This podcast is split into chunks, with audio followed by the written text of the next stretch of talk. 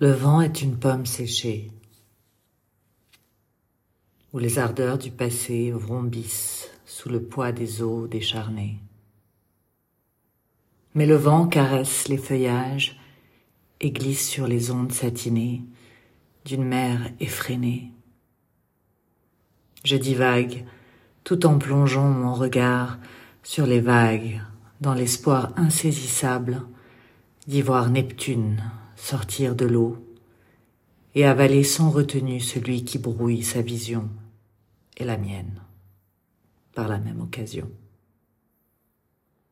La mer et le vent et la pomme séchée, engloutie par le monstre des profondeurs, pour que remonte à la nage ma légèreté des profondeurs abyssales, l'île aux pommes